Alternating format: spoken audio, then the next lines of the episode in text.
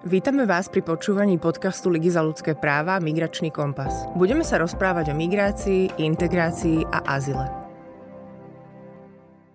Dobrý deň, počúvate Migračný kompas, podcast Ligy za ľudské práva. Moje meno je Sofia Martinková a mojou dnešnou hostkou je právnička Olia Griščenko. Budeme sa rozprávať o jej osobnom príbehu úteku pred vojnou, ale aj o tom, s akými problémami za ňou prichádzajú utečenkyne. Upozorňujem, že tento podcast bude v angličtine. And now let's switch to English. Welcome to another episode of Migračný kompas, Human Rights League podcast. My name is Sofia Martinková and in front of me is Olia Griščenko. Hello, welcome. Hello, Sofia. Uh, Olia is a lawyer and refugee from Ukraine. Uh, in Ukraine, she was an attorney for law firm Morris. Then she escaped after Russia invaded Ukraine. She currently works in the Human Rights League and assists refugees who request help from a lawyer. Yes, that's right. So, Olia, tell me how was your life before the invasion?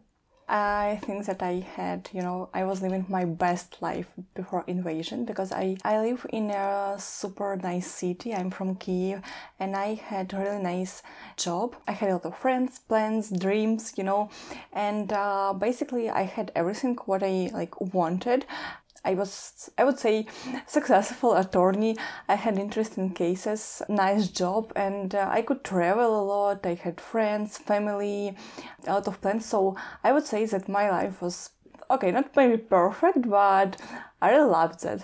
And uh, what was the moment when you realized that you have to leave Kiev and escape, essentially? So about Kiev, it was um, during the first day of the war because I, as a lot of other people, we woke up because we were we could uh, hear bombs and uh, not bombs but explosions. But you know, I was I would say prepared for the war because we were told that uh, it can happen. So I, you know, I had my jeans, my t-shirts prepared, my suitcase, and when actually uh, the war broke out at that moment, I jumped from my bed and understood so that I need to do something. Uh, but I wasn't going to move or to go from Kiev. It just happened to me because I I was living alone, but like by myself, and it was kind of I would say scary, not maybe not comfortable to live alone, to be alone during this day. So I decided to go to my cousin's place, and uh, we were there together. And you know, it just happened that we then we together moved to another place in Kiev to our relatives, and uh, like part of airplane crashed in our neighbor's yard so it was a very big explosion, and then we decided that we need to move from Kiev. Then we moved from Kiev, and in the place where we were staying, uh, this place it's near Makariv, so this area was heated very bad as well and um, so we were staying there a few days and then we realized that we uh, need to move from there as well because it's dangerous to stay there and uh, it was bombed. Um, so and then we moved again. So it was our second move. Then we moved uh, to west part of ukraine. We were staying there for a couple of days. Then we moved to zakarpattia and we were staying there a few not few days maybe one and a half week. And after we decided to go abroad so we didn't have plan, you know to move or to escape. It just happened to us. When you left uh, you traveled alone or with relatives? Actually i crossed the border with my mom. So she's from bucha but after the war broke out and maybe in two days i literally forced her to move from there to join me. Uh, so we were together and with my cousin and yeah i left i mean i escaped from ukraine with my mom. Uh, is there someone you uh, left behind that is now not in Slovakia. Yes, she's not in Slovakia. She's she's in Budapest with my grandma because our grandma she was staying in Bucha and while it was occupied, my mother she could make it there and try to to help my grandma to survive and she literally saved her life she like broke through occupation and we were staying there a couple of days with her and helped her evacuate to make it from Bucha. After they escaped from there, they decided to stay in Budapest because uh, actually the first country uh, we went was Hungary. So we were staying with my mom in Hungary, and like after uh, she took my grandma, she came to Hungary as well. So we were there, but we have friends here in Slovakia, and uh, I just came to visit them here, and it happens that I decided to stay here a little bit more because I I went to Bottova. I you know I found some things to do here because in Budapest it's a little bit different. It's another, and uh, uh, people with whom I'm I'm staying very very nice people, are good friends, and they hosted me, provided me with accommodation. So that's why I'm in Slovakia, and my mom and grandma they are in Hungary. They, they don't want to come here as well? I mean, they have where to live in the Hungary, and so it is easy. Your relatives experienced the evacuation from Bucha. Can you say, like, what were the. Describe the difficulties that they have to endure? I believe that there are a lot of were a lot of difficulties. I cannot, you know, like tell this story on my behalf because I wasn't there. But what I can tell you is that uh, it was kind of hard to make it from Bucha because it was totally occupied. And even when a green corridor was agreed, it didn't mean that people could do it because a lot of people like my grandma she she lived in a place which is far away from city center from the evacuation point and she needed to do it uh, within russian soldiers you know, to make it to evacuation point in city center. It was kind of hard for her, and it is far. And of course, there are no transport, no cars were allowed, and so on. So it was physically hard to do that. And few times, like evacuation was cancelled. So they like, uh, you know, picked their stuff. They were prepared and uh, they were like in the mood to do that, but it was cancelled for some reasons. But it was in my, from my point of view. But of course, I, I wasn't there. But I think that very difficult was to stay there because there was no electricity, no water, like nothing, and it was in March. So it was kind of cold, and uh, it was hard for every like a live person, for human to stay in such condition. And you know, uh, it was super dangerous there, and uh, people didn't have any conditions for normal life. And in the same time, it was daily shelled but you said that your mom had to basically force your grandma to leave. She didn't want to go? Yes, she didn't want to go, and there were a lot of people who didn't want to go because it was super hard. My grandma, she's 84, and yes, it was hard for her to stay there, but it was super hard for her to make it to Hungary as well to pick stuffs. They uh, had to walk like four kilometers to their evacuation point. It's it is hard for a person who is almost ninety. So she didn't want to change something. And you know, like people in such age, they like they don't care anymore about what happens then. Yeah. Do you have some relatives or friends that uh, are staying in Ukraine? Sure, I have a lot of friends, and my dad he's staying in Ukraine as well. Yeah coming back to your own story, what was the most difficult part about leaving? To leave. I didn't want to go anywhere, and actually, I didn't have any plans for migration yeah. or for moving from Ukraine. So you know, you can sometimes you can uh, meet people uh, who who wanted to move, to change country, to change city, but it wasn't my story. I was uh, totally satisfied about my life in Ukraine, and I didn't want to go abroad. So when I was leaving, uh, and we were talking with Mama, we were like, you know we were pretending that we are doing temporary step. We were talking that okay, it's for maybe two weeks, one month, okay, maybe for spring period, and then we will come back to Ukraine. Yeah. But of course, it was uh, also like difficult to move because we, we were by car and we were stopped 50, 50 times maybe or even more. Like in every in every 200 meters by uh, guardians but so we had a lot of checkpoints during our way. Um, and uh, so we, we, made it to west part of ukraine with my cousin's family. And we were with a child she's four years old. And it was kind of hard to do it with kid. So i would say that it was hard to mm-hmm. make it abroad were there any problems at the border no we didn't face any problems mm-hmm. at the border after you arrived here. What was it like for you Uh, you arrived in Budapest. I, Yes. I get this. What were your like first impressions? Uh, I've been to Budapest uh, many times before uh, because it's so close to Ukraine and we had a lot of um, like um, good price tickets there. So we used to travel to Budapest a lot.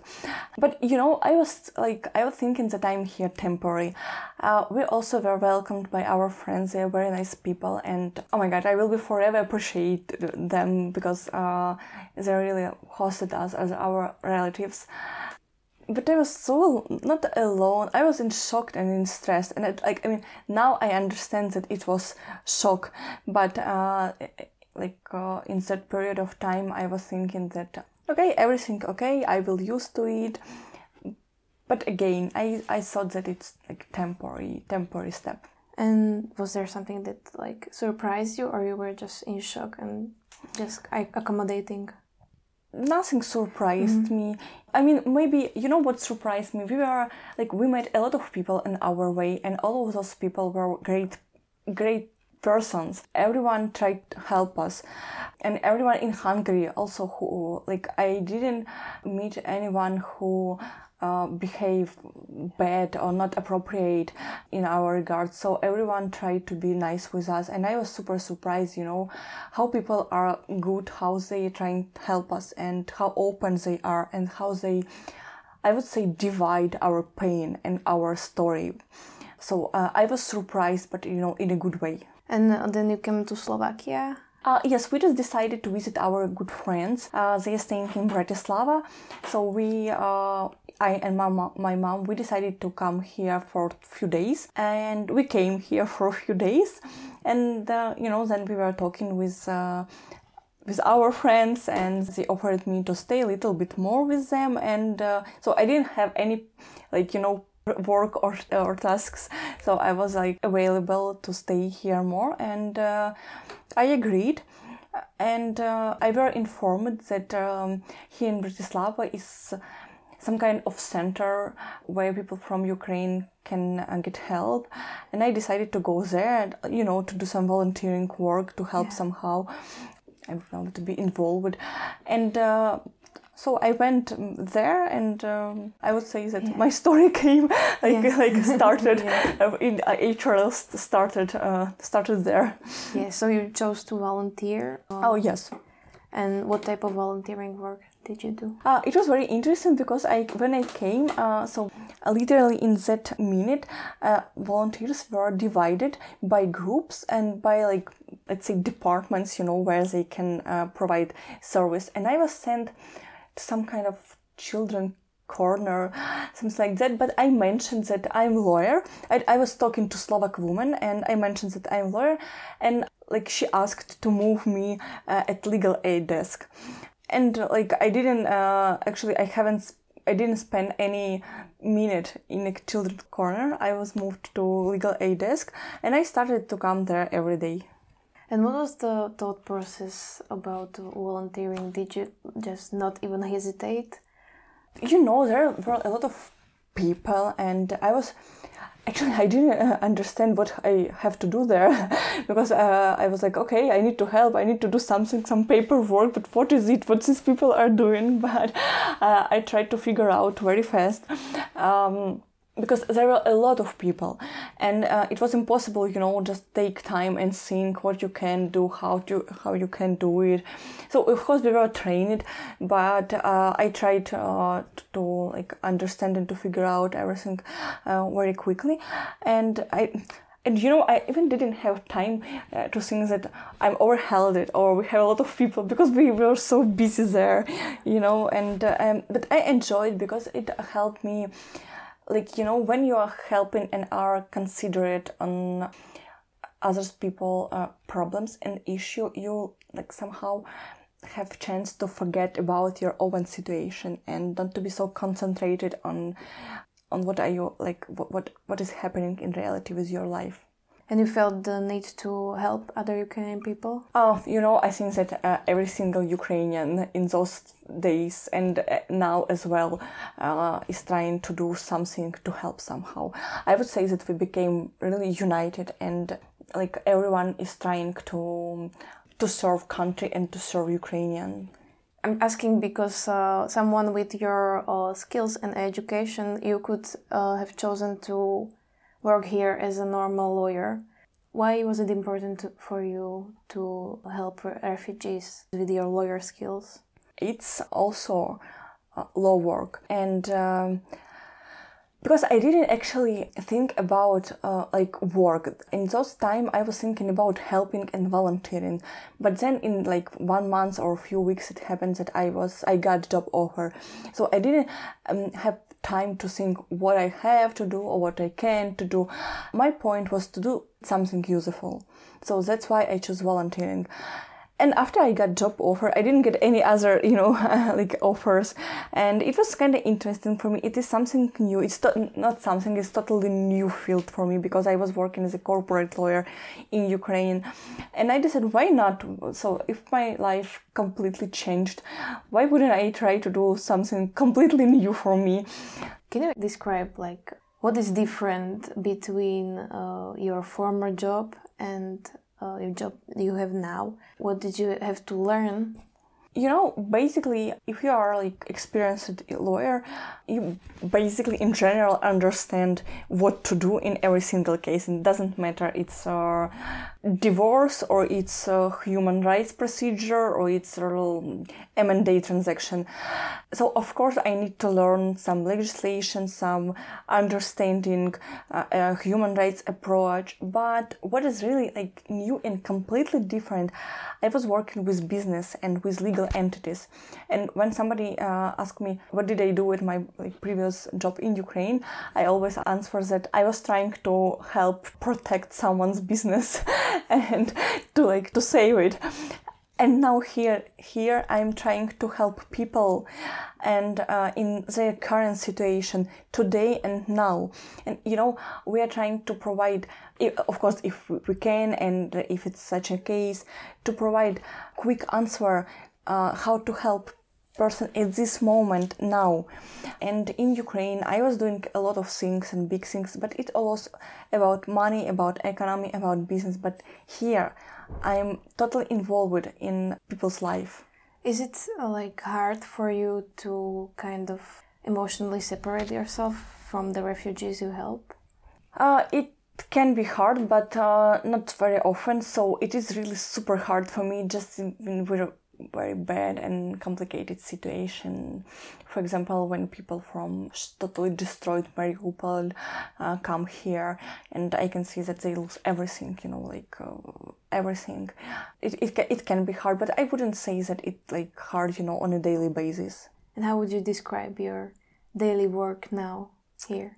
You know, life is changing and situation is changing. So for now, we are helping people to uh, solve their problems. I, I wouldn't say problems, issues to help them, like to manage their life here.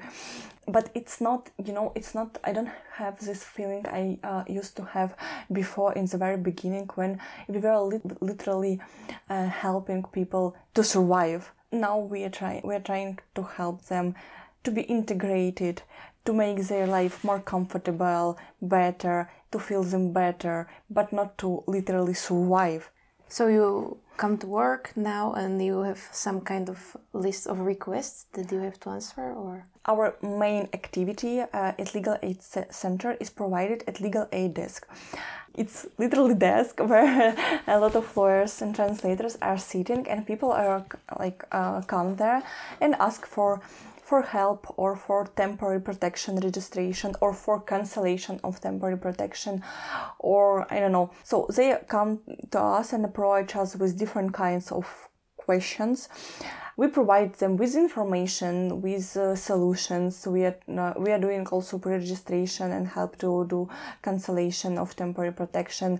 Sometimes we check uh, some uh, agreements, or, or I don't know, or help to collect documents for temporary or permanent residence permit obtaining. So it depends. Yeah. Was there something that you learned through your own refugee experience that now helps you? Yes, I would say that like uh, I always was so far from this topic, from refugee, from displaced. Even, even if the war in Ukraine actually broke out eight years ago, but I never like was so consider in displaced person's issue. As I, I knew that there are a lot of displaced people in Ukraine. I knew that they moved because of because of the war. But I didn't like think deeply uh, about them but now I understand that to be a refugee to be a displaced person it's it's not about just to move or lose some property or some like material things. It's about to change your life and it uh, it requires like to have enough courage to change it and to live your life. So it's not about just you know war. It's not about to be shelled to be injured it's not just about death and weapons. It's also about mental and psychology disaster. And uh, it's about understanding that your previous life is stolen. You will never live your previous life anymore. It's also about like to be strong to be to be able to live life to be integrated and to have courage to live. So when people come to us now and approach with some question i understand that i need to help them not just you know to obtain some kind of document or to figure out what what documents they need or where they need to go or like i mean what conditions lease agreement uh, has uh, contain. It's also to help them you know like to manage situation here in slovakia because they are new here they don't know anything. They and they don't want to know. They, they want to go back home you know? And uh, like our help our aim is also to help them like to manage like to to make it more comfortable more easy.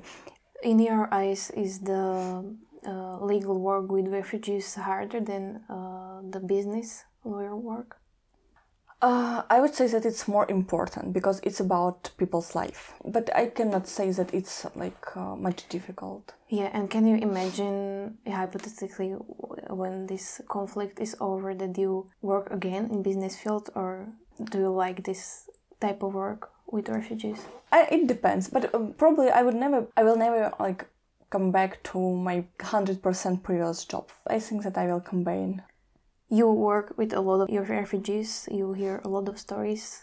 What are the most usual problems they seek help for well, from a lawyer? Oh, it was also like hard to describe in like they have different different uh, issues for example you can be uh, an accompanied child or and I don't know this child could like need some help, but uh, people cannot some service, but people uh, cannot uh, get this service because they need to do like guardianship before, so like you know to to pass some legal steps.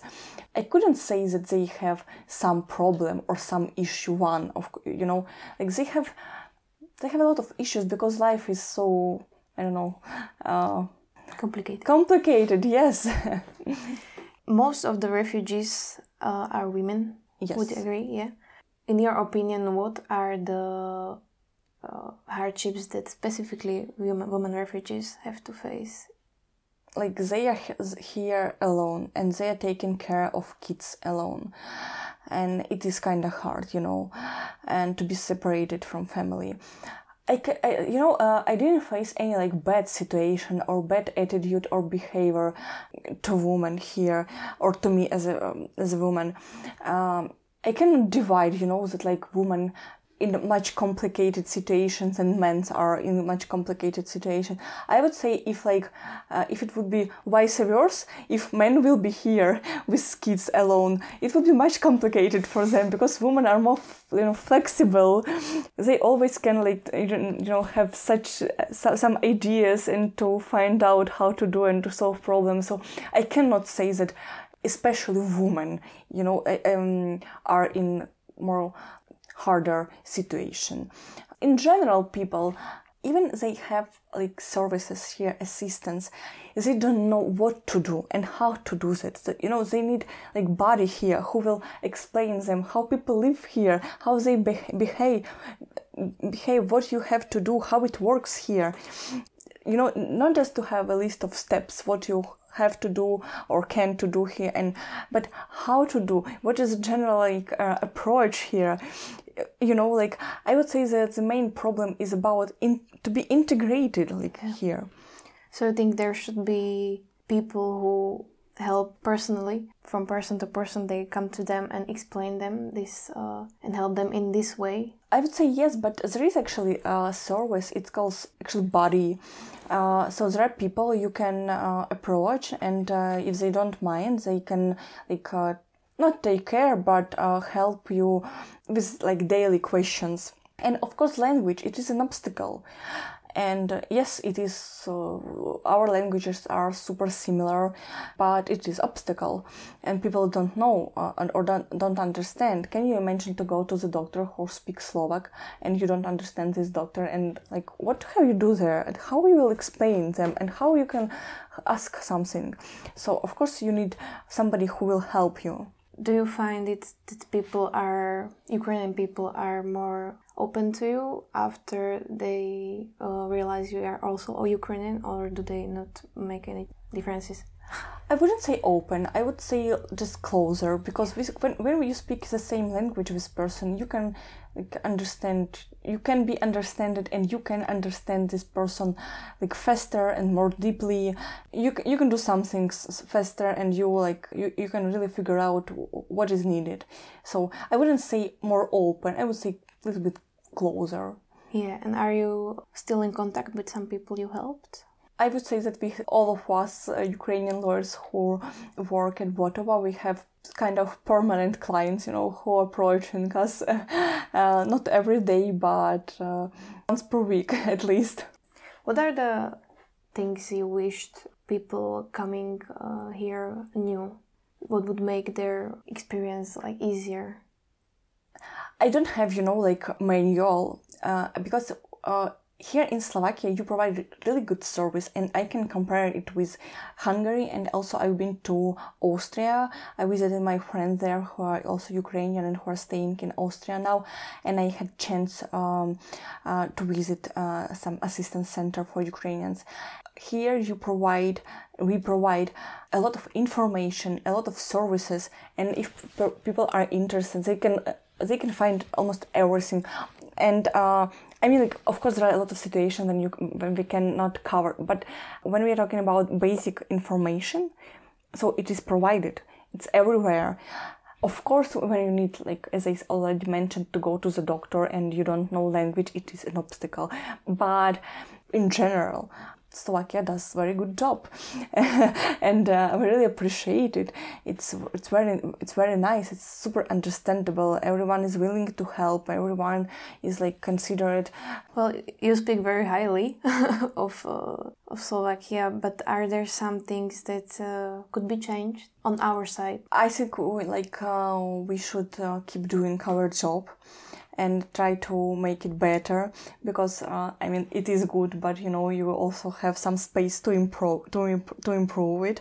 So we are uh, we need to work on improving it, to doing it better in, in every single yeah. case, in a cash assistance, in a medical assistance.